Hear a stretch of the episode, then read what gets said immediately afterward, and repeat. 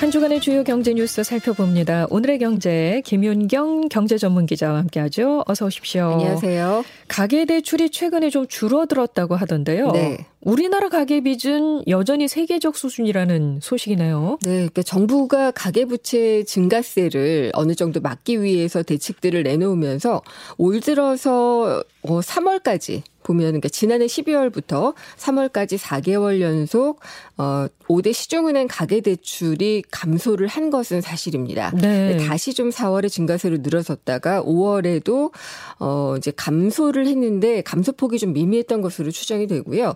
이거는 이제 우리나라 5대 시중은행의 가계 대출을 가지고 어, 이렇게 통계를 낸 것이고 국제금융협회라는 곳이 있습니다. 여기서 이제 세계 부채 보고서를 냈는데 여기는 올해 1분기를 기준으로 우리나라 가계 부채를 봤습니다. 네, 이 가계 부채를 국내 총생산, 그러니까 GDP에 견주어서 볼 때 가계 부채가 얼마냐, 그러니까 그 나라의 경제 규모에 어, 비해서 가계 부채가 얼마냐. 이 비율을 좀 봤는데 우리나라가 몇 등일 것 같으세요? 몇 등입니까? 1등입니다. 아, 예. 이런 건 좀 1등 안 했으면 좋겠어요. 예, 웃으면 안 되는데 웃음이 나왔고요. 이 세계 36개 주요국 가운데 가장 많은 것으로 확인이 됐습니다. 네. 일본이나 미국 같은 나라들은 코로나 정점을 좀 지나면서 1년 전보다 가계 대출이 많이 감소를 했는데 한국도 감소는 했지만 그 하락률이 상당히 낮은 것으로 조사가 됐습니다. 네. 기업 부채는 줄지도 않았다고 하죠? 네. 기업의 부채 비율이나 증가 속도는 아주 최상위권이었습니다. 그래서 GDP 대비 한국 비금융기업의 부채 비율이 1분기에 116.8입니다. 어, 그러니까 가계 부채가 GDP를 넘는 것보다 비율이 더 높은데요. 홍콩이나 레바논, 싱가포르 뭐 이런 나라에 이어서 일곱 번째로 높았고 어, 우리나라 기업의 부채 비율도 어, 1년 사이에 5.5%포인트가 뛰었습니다. 상승폭을 보면은 36개 나라 가운데 두 번째입니다. 네. 이런 거는 순위가 참 높아요. 그러니까요. 예. 정부 부채는 어떻습니까? 정부 부채는 중위권입니다. 예, 그래서 정부 부문 부채의 GDP 대비 비율이 44.6%로 25위였고요.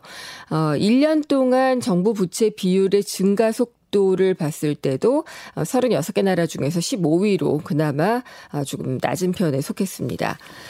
경제 규모에 비해서 정부 부채 많은 나라는 많이들 아시겠지만 일본입니다. 248.7%두 네, 배가 네. 넘고요. 부채 증가 속도를 보면 레바논이나 태국 이런 나라들이 좀 높은 것으로 나타났습니다. 자, 이렇게 민간 부문의 부채가 많은 것, 아무래도 우리 경제에 부담일 수밖에 없는 거죠. 네. 이제 이 빚이라는 것이 상황이 좋을 때는 레버리지라는 표현으로 많이 쓰죠. 그래서 이제 그 경제를 활성화시킬 수 있는 것으로 이야기가 되지만 지금 물가 상당히 오르고 있고 또 경기 침체 우려까지도 대두가 되고 있잖아요. 이럴 때는 심각하게 많은 민간의 부채는 어 위험이 될 수가 있습니다. 기준 금리를 인상할 수 있는 주요 명분이 될 수 있을 것으로 보이고요. 어 지금 이 새 정부가 대출 규제도 풀겠다 뭐 이런 얘기들 많이 했지만 확 풀기는 쉽지 않을 것으로 전망이 되고 네. 있습니다. 이 눈여겨볼 포인트 중에 하나가 가계빚이 줄지 않고 있는 것은 여전히 주택 구매 수요가 어, 여전하기 때문이다. 이런 그 분석이 나오고 있는데요.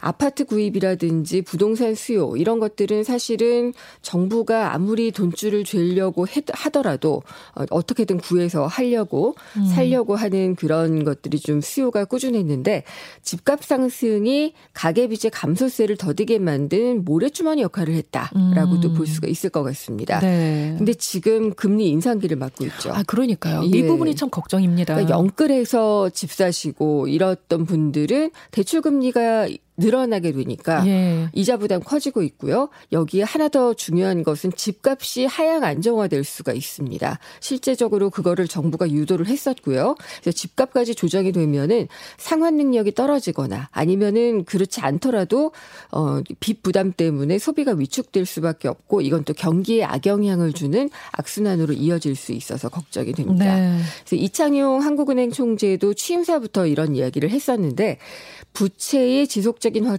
확대가 자칫 붕괴로 이어지면은 엄청난 사회적 비용을 초래한다. 이런 점을 과거 경험으로 알고 있으니까 거시경제 안정을 추구하는 한해는 부채 연착륙에 관심을 둬야 된다라고 강조를 하기도 했습니다. 네.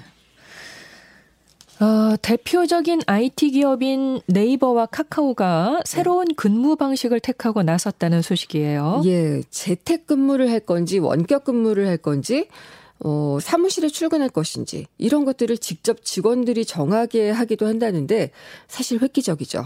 예, 이제 코로나 이후에 어 우리가 디지털 기술이 이런 것들을 가능하게 해줬다는 것을 알고 있기 때문에 새로운 근무 방식이 만들어지고 있는 겁니다. 네. 그러니까 사무실이라는 공간의 제약을 뛰어넘어서 이제 업무에 집중할 수 있도록 한다 이런 게 골자인데요. 어 IT 업계에서는 특히나 이제 재택근무가 워낙 일상화됐었기 때문에 코로나를 거치고 또 과도기를 거쳐서 원격 근무에 기반을 두는 새로운 근무 제도가 정착될 것으로 전망이 좀 되고 있습니다. IT 업계이기 때문에 이게 또, 또 가능한, 면이 있는. 거죠. 예. 네. 그러니까 네이버는 다음 달부터 Type R이라고 해서 remote based work 원격 근무에 기반을 두는 업무, 그다음에 Type O office based work, 그러니까 사무실 출근에 기반을 두는 근무로 나눠서 이제 직원들이 둘 중에 하나를 결정을 하게 되는데요. 네. Type R을 택하면은 원격 근무를 거의 하게 되고 사무실에 나오면은 그냥 공용 좌석 정도가 있다고 합니다. 그리고 타입 O는 주 3일 이상 사무실에 출근을 하는 건데 이게 딱 고정된 것은 아니 고요. 6개월에 한 번씩 자신의 근무 형태를 출근할 수, 그 결정할 수가 있다라고 합니다. 재미있는 것은 설문조사를 했더니 네이버 직원들의 대부분이 재택근무를 원할 것도 같았는데 꼭 그렇진 않았습니다. 절반 어. 정도가 예, 원하는 것으로 나타났습니다. 그렇군요. 예. 카카오의 경우는 약간의 잡음도 있는 것 같던데요. 예, 카카오는 메타버스 출근이라는 것을 이번에 도입을 한다고 했습니다. 메타버스 출근이라면은 온라인상에서 출근 도장 찍는 거군요. 예, 그런 거죠. 그러니까 출근 장소에 구애받지는 않지만은 업무 시간에 음성으로 팀원들과 연결이 되어야 되고요. 그러니까 만약에 어 상사가 저를 부른다면은 음. 김 기자 라고 했을 때는 네라고 바로 대답을 해야 되니까 사실 어. 책상에 묶여 있는 거나 다름이 없는 겁니다. 그런 거네요. 예, 그래서 좀 지나친 감시가 아니냐 이런 비판이 나와서 어 다시 이 메타버스 출근에 대해서 재검토를 하겠다라고 이제 방침을 좀 바꾼 그런 상황입니다.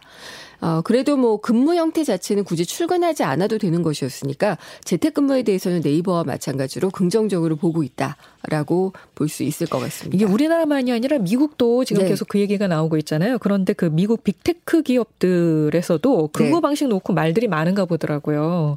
특히 이제 뭐 테슬라 같은 경우에는 네. 최고 경영자 머스크가 머스크. 예. 예. 그 재택근무 싫어하는가 봐요. 사무실에 다 출근하라고 했다면서요. 아니 그 최근에 직원들한테 이메일을 보냈는데요. 아마 직원들이 깜놀했을 것 같습니다. 일주일에 최소 40시간씩 사무실에서 근무해야 된다. 아니면 회사를 나가야 할 것이다.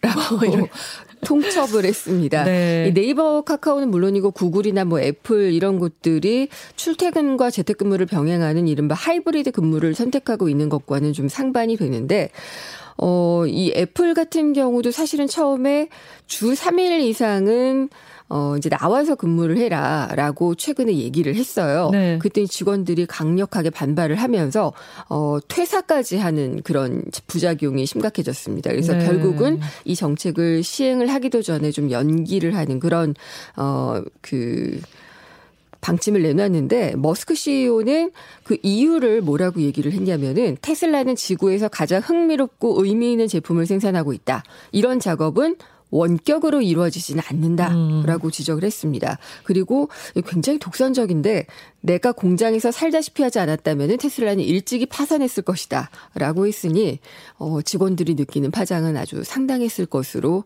어 얘기가 되고 있습니다. 네. 물론 이제 다 같이 모여서 커뮤니케이션을 하고 또 협업을 하는 것이 생산성이나 효율성 측면에서는 좀 높일 수 있는 그런 면이 분명히 있습니다. 또 국내 게임사들 같은 경우에도 신작 출시할 때는 다들 좀 모여가지고 근무를 하는 게 어, 강도 높게 하는 것이 좋은데 코로나 때는 원격 근무를 하느라 힘들었다 이런 얘기들이 좀 나오고는 있습니다. 네. 근데 이제 회사에서 수행할 수 있는 회사 생태계가 엄연히 있다라는 가설은 조금 흔들렸고 집에서도 어떤 장소에서도 업무가 가능하다. 이런 가설이 좀 검증이 되고 있는 그런 상황이잖아요. 어떤 쪽으로든 좀 타협점을 찾아가는 쪽으로 기업들이 변하지 않을까 싶습니다. 예. 알겠습니다. 지금까지 김윤경 경제 전문 기자와 함께 했습니다. 고맙습니다. 감사합니다.